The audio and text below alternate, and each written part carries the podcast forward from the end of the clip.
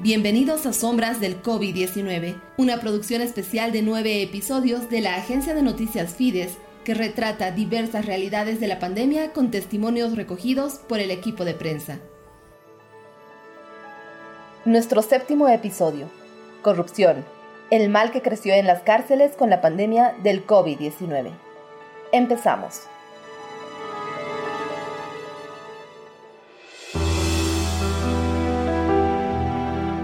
En este episodio usaremos extractos cortos y la voz distorsionada de nuestros entrevistados para proteger su identidad y seguridad. En el penal de San Pedro de la Paz, el segundo recinto con mayor población del país, los privados de libertad reconocen que la cárcel ya no es como antes de 2018 cuando grupos de reclusos con sentencias de 30 años, junto a los delegados, secuestraban y extorsionaban de forma abierta a los recién llegados. También ven una mejora parcial en la alimentación y en la atención en salud, principalmente por el tema del COVID-19, aunque advierten insuficiencia de personal y medicamentos. Pero hay algo que no cambió. Es más, se afianzó. La corrupción. Ahora hay más camuflado. Hay una parte de los presos que hace toda esa movida de extorsionar a la familia, al interno.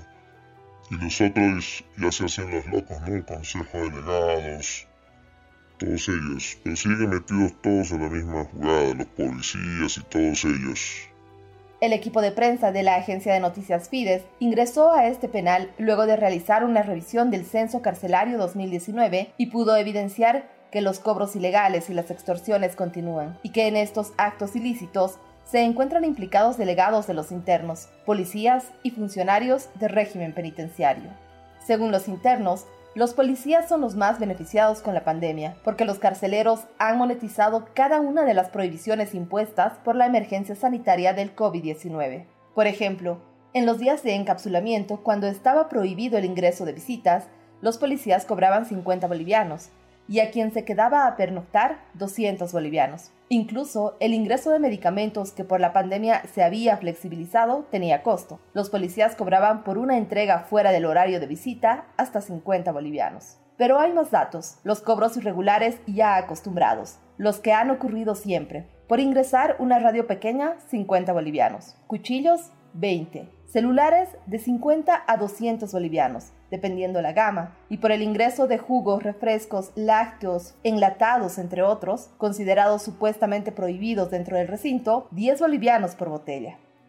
Los policías mismos hacen ingresar los tragos, las drogas, marihuanas, toda cantidad de bebidas alcohólicas. Todas esas cosas los mismos policías hacen ingresar por la puerta y así a nuestras visitas que vienen Ahí estamos requisando todo hasta... A veces ya hasta la visita tiene vergüenza de venir.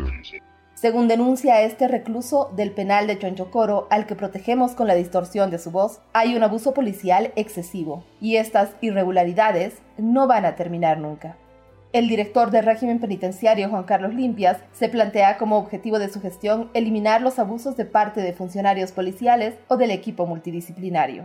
Nosotros, conociendo de un hecho irregular, ya sea denunciado por el privado de libertad o nuestro mismo personal civil o el mismo director del centro, que muchas veces hace la denuncia, la Dirección Nacional de Seguridad Penitenciaria va sancionando y va sacando esos elementos que eh, estuvieran vulnerando o perpetrando los derechos de los privados de libertad o siendo parte de algunos ilícitos que puedan pasar al interior del centro, no solamente con los policías, sino también con nuestros servidores públicos. Nosotros hemos tenido ejemplos claros, como en la ciudad de Santa Cruz teníamos un funcionario civil que estuviera, estaba introduciendo droga al interior del centro. Lastimosamente, este servidor público ha pasado a ser parte de la población privada de libertad por el delito que estaba cometiendo y asimismo los mismos policías que cometen estos ilícitos son pasados al, a, la ley 101 para esta investigación.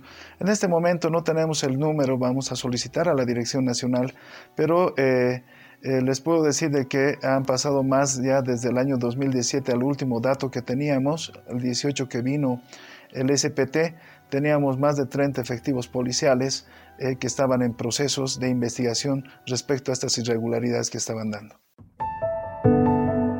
Sin embargo, y pese a los esfuerzos de la nueva gestión penitenciaria por tener mayor presencia del Estado en las cárceles para controlar los abusos y cobros, esta sigue siendo nominal. El control policial se centra principalmente en las puertas de acceso a los recintos penitenciarios para evitar el ingreso de droga, alcohol, suministros y artículos no permitidos. Régimen penitenciario abrió espacios de denuncias, no solamente para los privados de libertad, sino también para sus familias. Hizo pública la línea de WhatsApp 767-46-428, con el objetivo de recibir denuncias sobre presuntos abusos, extorsiones y hechos irregulares. No obstante, los internos dicen que desconocen esta acción.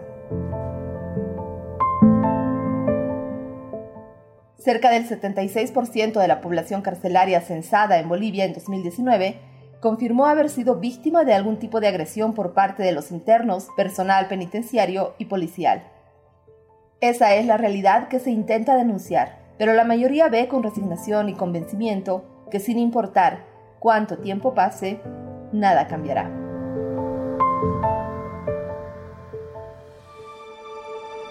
Sombras del COVID-19 es una producción de la agencia de noticias Fides con el apoyo de Internews, Consejo de Redacción, Chicas Superpoderosas y Fundamedios.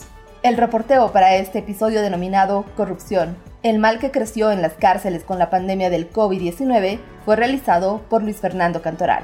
No se olviden visitar noticiasfides.com, donde encontrarán todos los reportajes de esta cobertura especial. Soy Fabiola Chambi. Gracias por escucharnos y hasta la próxima.